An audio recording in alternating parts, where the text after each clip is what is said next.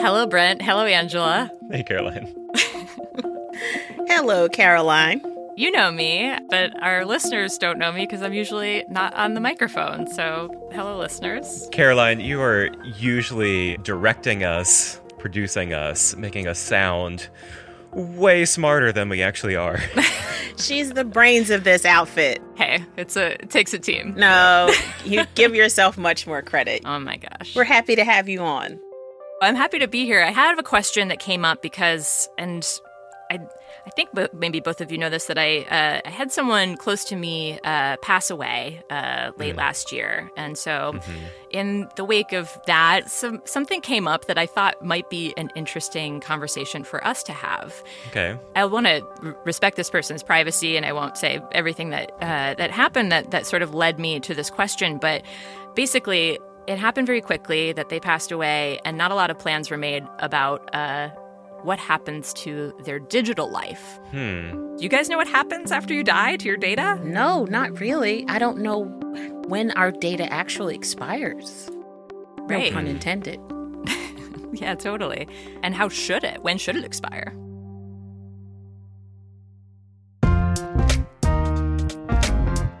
This is Compiler, an original podcast from Red Hat. We're your hosts. I'm Brent Simoneau. And I'm Angela Andrews. We're here to break down questions from the tech industry big, small, and sometimes strange. Each episode, we go out in search of answers from Red Hatters and people they're connected to. Today's question When should data die? Producer Caroline Craighead is here with our story. So when we say data, that actually can mean all kinds of different things. I mean, the first thing that I think about is social media accounts, you know, like my my Instagram account. But it's not just social media, right? No, I mean, there's like also your email account. Uh, mm. There's and your bank records, all of your financial transactions out there. Oh yeah. Totally. Yeah, there's all kinds of GPS records, you know, uh, anything mm-hmm. that we're leaving behind that we create in our digital lives. Some things super sensitive that we think about a lot and some things that don't matter to us and we never think about. So, there's the idea of what should happen to our data when we die and that we can all think about on a personal level but also you know as people who work in it uh, it's interesting yeah. to think about it from that perspective as people who are setting this kind of policy right, or who should be right. dealing with like what does my data management practice look like with a view to people not being around anymore or even you know short of that just once i'm finished with it what's the appropriate time and way to get rid of data. So, to get into this, I wanted to sort of go outside of tech first, and I talked to Patrick Stokes. I'm Associate Professor of Philosophy at Deakin University in Melbourne, Australia, and I'm a philosopher of death and personal identity, among other things. Are you guys as excited as I was to hear from a philosopher of death? Uh, yes. you know I'm in. So I asked him, what does he think should happen to a person's data when they die?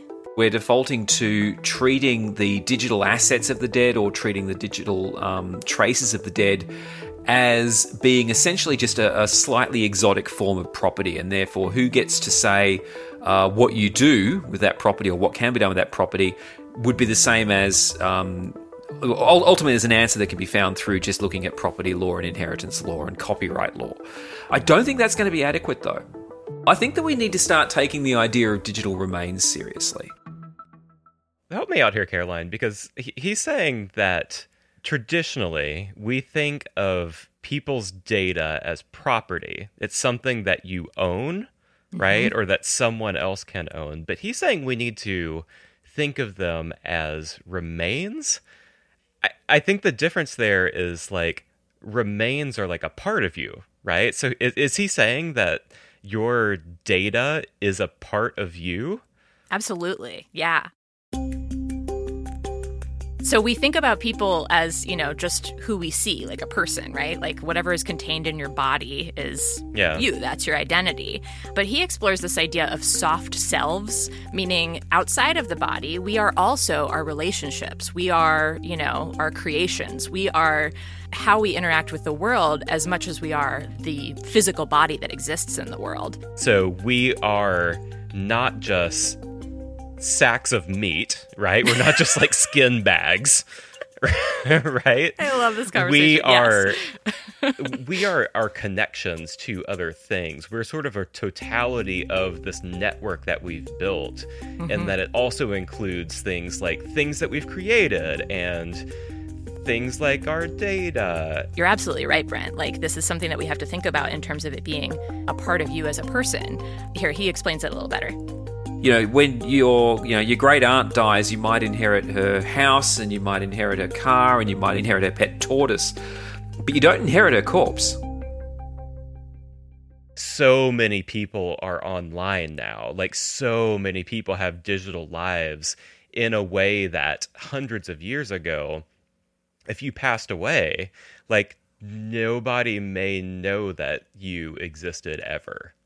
Do we prefer that? like, should Right? people just pass away completely? Or should we preserve as much as we can in order to analyze or just, you know, be able to pass on to generations into the future? This is what life was like, you know, back in 2022. If that's your prerogative, the more the merrier, you know? So what you're saying is our footprint should remain so future generations can marvel at the amazing food pictures that I took on Instagram when I'm when I'm, you know, six feet under and I've been gone for 20 years. Like, but why? Yeah, Like- great question. I think there's a lot of gray area and and saying either like, yep, when someone dies, all of their data goes with them is probably not the model that we want. Yeah. But then also on the other side, if we keep everything, there's not any reasonable expectation that we'd be able to deal with that much data in the future. There becomes a diminishing returns uh, equation with the usefulness of literally everything sticking around forever. I want to bring in Patrick as he as he sort of parses this a little bit. I think there is actually a moral imperative to preserve the dead. So there needs to be some sort of serious discussion about how we do that, how we do it in a sustainable way, how we ensure access to it, but also who gets that kind of access, how we preserve the privacy rights of the dead, and who foots the bill. That's a big question, right? Oh, yeah. Who foots the bill? Like who's going to keep playing, you know, maybe I do want to keep my my website up, right? Who wants to keep paying my my hosting services or something? That's right. That's something that certainly gets flipped from, you know, when we're alive and can make those decisions and when we're, you know, gone and can't. And mm-hmm. it gets flipped when the data is owned by not us. so, you know, with social media companies, they're the ones who are paying for the server space, et cetera, to keep data around, or they're paying for the cost to delete it. Here's Patrick again. So in 2009, in his really fantastic book on forgetting and deleting, Viktor Mayer-Schönberger noted that the point had already been passed where the cost of digital storage media was less than the average wage, which meant that basically it was cheaper to buy more storage space than it is to hire someone to sit there working out what to keep and what to delete. So the default then shifts from forgetting to remembering. You know, a person's publicly available data persisting after it's relevant or after the person has any ability to control it, it gets dicey, you know? And it can't just be up to the companies who store and own that data what the best time is hmm. for it to go based on their bottom line. Patrick says that we really need to be engaging with this notion of digital personhood and to adopt a this stewardship approach rather than ownership when it comes to making these decisions about personal data. And it's only once we've really engaged with that notion that I think we're going to be able to see what kinds of safeguards and duties and, and protections the dead are, are going to need if we're going to, to steward them through this uh, environment in which they persist electrically, potentially forever. But probably more like for five years, because as I say, data's really. I mean, this is something you can talk to Carl about too, right? I mean, Carl's done fantastic work on, you know, what happens if these tech giants go under? Wait, who's Carl? Great question. I'll let Carl introduce himself. My name is Carl Öhman. I'm a researcher at the Department of Government in Uppsala University, Sweden, where I'm mainly researching AI and political communication. But I also have a long-standing interest in digital preservation and uh, digital human remains. Digital remains again. Can you see why he was brought into this conversation? Yes, it's a theme. Patrick brought him up in referring to this question of what happens when tech giants, you know, we're talking about social media companies and mm-hmm. anyone else who's a big repository of data, what happens when they go under. So I asked him what he had to say about that. Generally, it's not the case in every country, but generally, dead people have zero data protection rights. You can do whatever you want, you can sell them, you can disclose them, and so on. So the the, the big disaster that I'm sort of waiting for, the ticking bomb, is that one of these tech giants will go bust. You know, they will go bankrupt and there will be an insolvency administrator that comes in, starts selling off all the valuable assets. And what are the valuable assets in this case? Well, it's people's data. And I could think of several nefarious actors who would be interested in, in, in purchasing such data. Wow. Well, it's an interesting thought experiment, right? Like, what, yes. what does happen if one of these tech giants goes under? Part of why that's such a scary idea is because the way we understand it right now, right? Like they are the keepers of that data, they are the owners of that data. And if they own it rather than our stewards of it, then they can just sell it. or that, you know, it's just an asset that gets liquidated in the event of a company going under. Yeah. Unfortunately, data is very lucrative. You know, the data mm-hmm. of living people, dead people, all one and the same. But it does have some moral implications that someone is yeah. making money off of someone who has passed away. That to me feels like it should be addressed. So, maybe this is something that we should start talking about because you want to start thinking about, you know, what am I going to do with all of these sites and all of this information? You know, who am I going to put in charge of it and and what what rights or responsibilities do the companies have? How easy are they going to make it for the people that I've left in charge of my digital remains. I mm-hmm. can't I can't stop yeah. laughing when I say that. But how easy or difficult are they going to make it, right? So maybe we need to start again. This conversation has to be had. Thank you, Caroline. yeah, not just by the companies exactly. Dr. Yeah. Öhman agrees with you. When we decide who who do we delete and who do we preserve for posterity, that shouldn't solely be a question of whose data can we make money on because if we view it solely as a uh, as an economic matter, we're going to end up with historical records that are extremely skewed uh, in terms of whose data actually makes it to posterity and, and to future generations.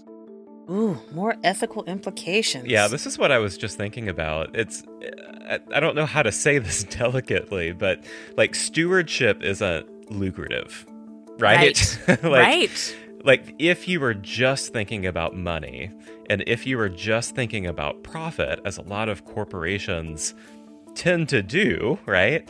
Like that's going to lead you to certain decisions about how data is remembered or forgotten. Mm-hmm. Absolutely. And that's going to lead to a skewed historical record, right? Exactly. Uh, exactly. Yes. And that's something right. that actually Patrick, who we heard from first, uh, he put it well.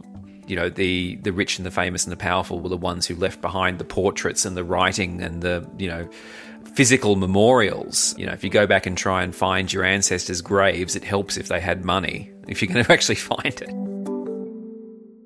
you know so if we're going to be thinking ethically about this about what you know what should remain and who should make those decisions it's we want to try to think about influences outside of money. But just as you said, Brent, like that's uh, that's a pushing a boulder uphill. That's not necessarily uh, uh, it's not lucrative. So, I wanted to get back to Carl and thinking about this problem of corporate interests being the deciding factor in preserving or deleting data after the person that the data is tied to has died. So, if you think about what the monetization of dead people's data really are about, It's a kind of monetization of their their digital corpses, if you will. And if you run by that analogy, we really already have an industry that does that, which is archaeological and medical museums. And so I've suggested in my research that perhaps an interesting ethical model to look at would be how do those museums manage their collections? How do they decide, as they include new artifacts and objects into their, their uh, collections, you know, what stays and what goes? I think sometimes, you know, when we're making decisions about what to do or how to proceed in the tech industry, these are technical discussions, right? It's about what is technically possible. Mm-hmm. And they're also business discussions as well, right? Mm-hmm. And so the the disciplines that we draw on are sort of economic, business, right? And technical. But what I hear him saying is that we should have more disciplines at the table when mm-hmm. having these discussions. So people like religious leaders, people like philosophers, ethicists. Yeah. Ethicists too, yeah. Yeah. Mm-hmm. Yeah, archivists, people who are thinking Archivists. about history. Yeah, exactly. And I think, you know, we started by thinking about it as like, oh, what am I doing with my data? You know, yep. and what happens to my data when I die? But as Dr. Öhman says, we need to be thinking about it not just uh, in a personal way, but through this sort of multifaceted lens. Try to think about it also as a collective matter. What will happen to our data when we die? What kind of society do you want to leave behind? What kind of society do you want to make possible? Because whomever inherits your data or whomever is going to be the custodian of your data will also wield the power of that archive. We should try to think about these matters not only as personal matters, but as, as collective and, and political questions that we will need to solve uh, together. It is interesting that we're calling it an archive. Hmm. Yeah, we've sort of defaulted to that now. What would you suggest exactly. Instead? Well, I think generally, like, we tend to think of them as data sets, right? Or we tend to think of them as like databases. Yeah. I guess for me, I'm thinking about it as an archive because of uh, sort of where Dr. Öhman is suggesting that yeah. we look to for uh, for similar models. Mm-hmm. Exactly. Museums, exactly. Yeah. It would be really interesting to also see collaborations, for instance, with um, national archives. I know in, in NGOs such as the Internet Archive. Um, in uh, 2010, Twitter actually decided to donate their entire archive of tweets to the Library of Congress, which I think is a really interesting initiative. And I would love to see more such initiatives of tech companies realizing what massive resources they actually have and trying to actively share that with experts who may have different kinds of know how, but also different perspectives on what kind of data would be valuable to preserve uh, for posterity. But again, that doesn't take into account the needs or the wants of that digital person should they pass. Yeah. And the people responsible for them, right? It doesn't take into that into account.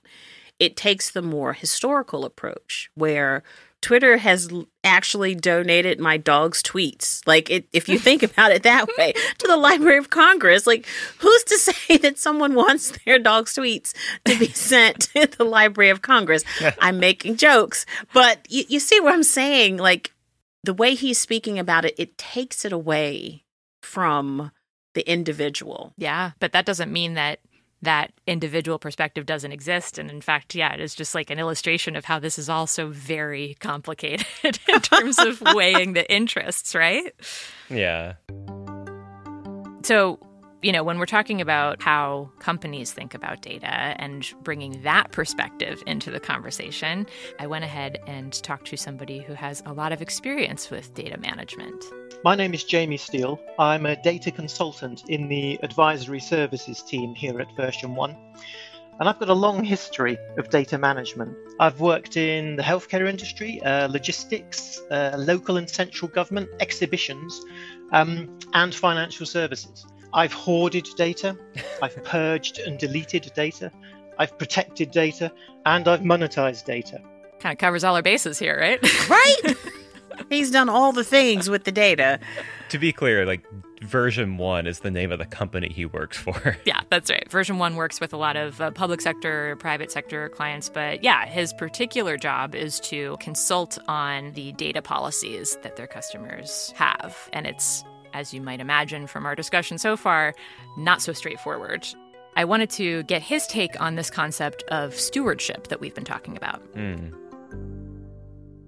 We at Version 1, we, we talk of data maturity. That is the level of sophistication and understanding of the data management responsibilities that organization has.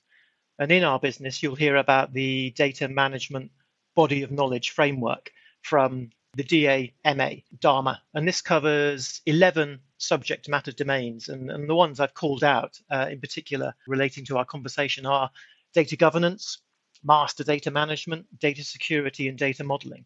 Okay, break that down for us, Caroline. Yeah, that was a lot right there.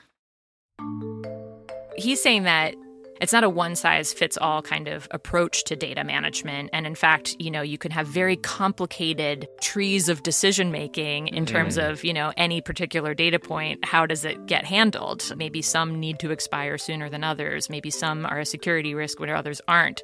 And so how a company is set up in terms of handling that data ranges in sophistication. So, what Version 1 does is Jamie and his colleagues will work with an organization to try to get them from where they might be failing there or where they're not integrating all of these uh, different inputs in how they're managing data and uh, help them to get to a more sophisticated place.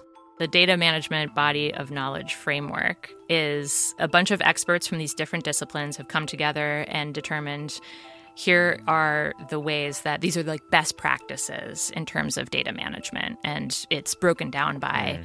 as Jamie said, these 11 different knowledge areas. So when this comes into play, or why this comes into play, is because there's this phenomenon of uh, where companies will push forward without thinking about the data lifecycle in terms of all of these different factors they need to consider up until it comes up. So it kind of goes like this. The minimum viable product is is released the application is operational and it's earning revenue, and the regulations give us a two-year time frame, say. So we'll, we'll revisit that problem later. And of course, those discussions get kicked further and further down the road. We are really good at avoiding these problems. At some point down the line, you are going to have to come back and look at the data that you have in your organization, uh, the, the asset that you're maintaining, and you're going to have to assess whether you should still have that data. And that's going to be regulatory related, it's going to be uh, enforcement related, maybe moral. But you're going to have to come to a decision about what you do to purge, remove, delete, or depending on the circumstance, retain and archive that information. And what what companies don't want to get themselves in the position of is having to do that in an ad hoc way.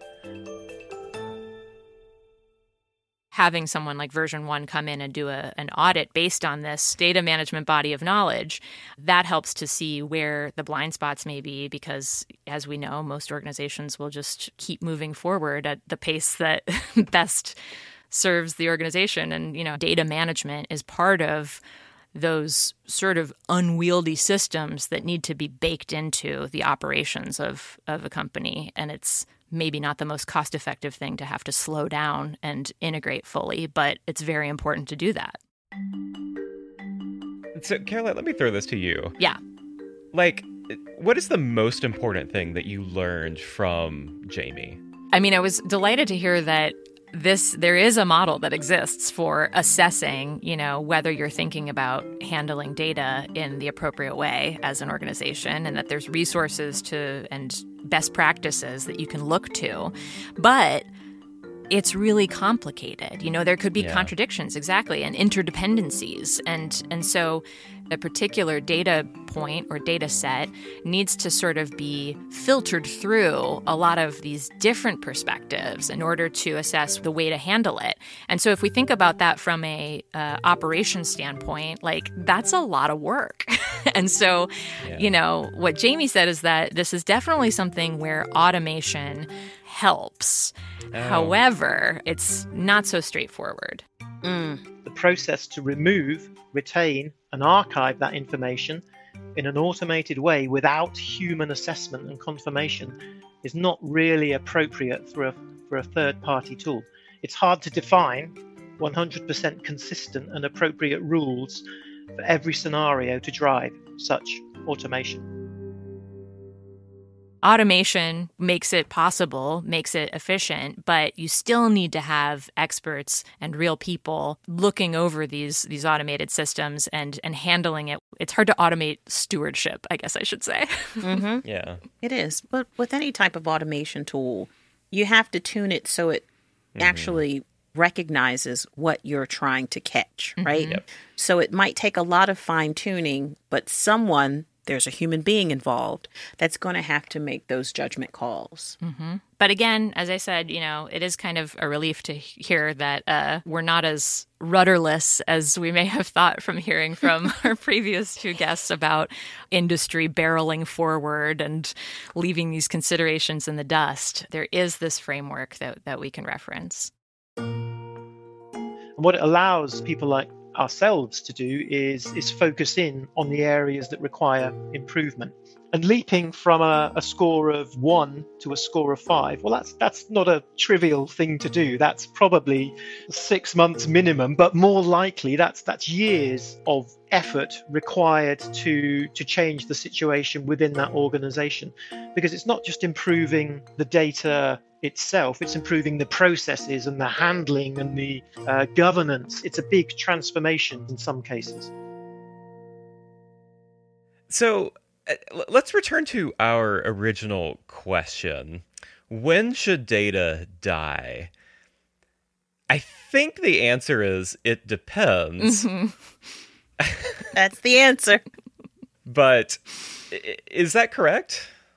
I mean, that's what I what my big takeaway is here. There are a lot of different perspectives to take in, into consideration yeah. and that there's a lot of different factors that are considered, but the practice of integrating uh, and assessing all of these different perspectives, or even enough different perspectives, is something that is difficult to do. And as you said, Brent, that doesn't really help the bottom line necessarily yeah. in a short term. You know, if we're looking at it from a short term perspective, it's tough to do. It's tough to make that a priority.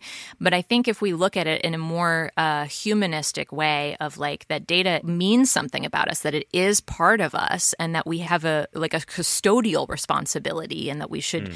you know, think of what we do with data as stewards of that data, that really takes it out of this framework of thinking about it as just stuff that we you need until we don't. And it is something that we have to really take into consideration and make sure that we are treating with a degree of maturity when we are running an organization that that deals with people's data Angela, I'm I'm curious what you are thinking from an IT practitioner's perspective. Like, how are you reacting to all this? And does this affect sort of your day to day life in any way?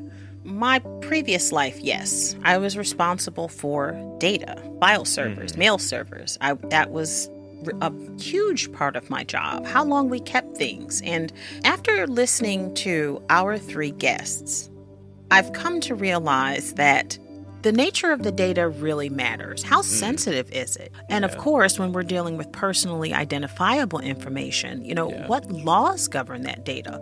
I think mm-hmm. all of those things really need to be considered when we're talking about how this digital person's remains are handled. I think all of that needs to be taken into consideration. I mean, mm. these companies are responsible for protecting and holding on to this data.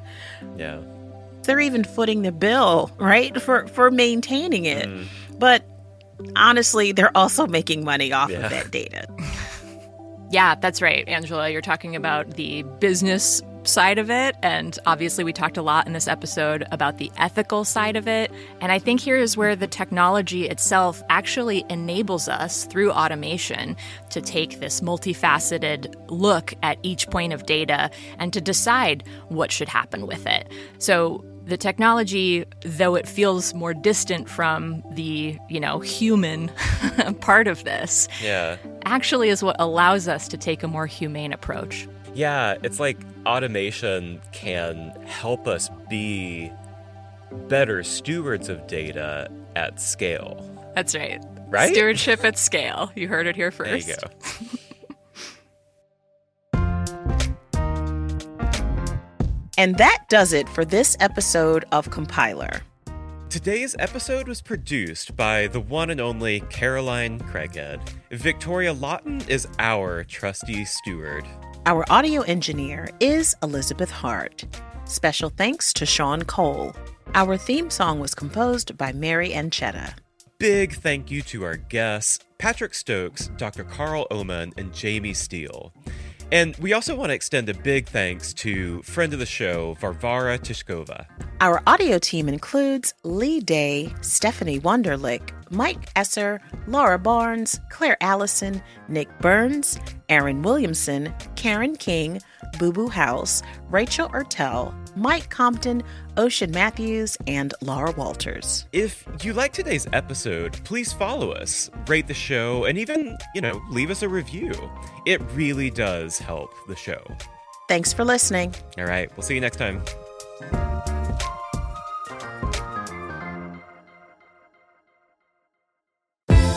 Hi, I'm Mike Ferris, Chief Strategy Officer. I've been a Red Hatter for about 25 years, and before your episode starts, I want to talk a bit about AI.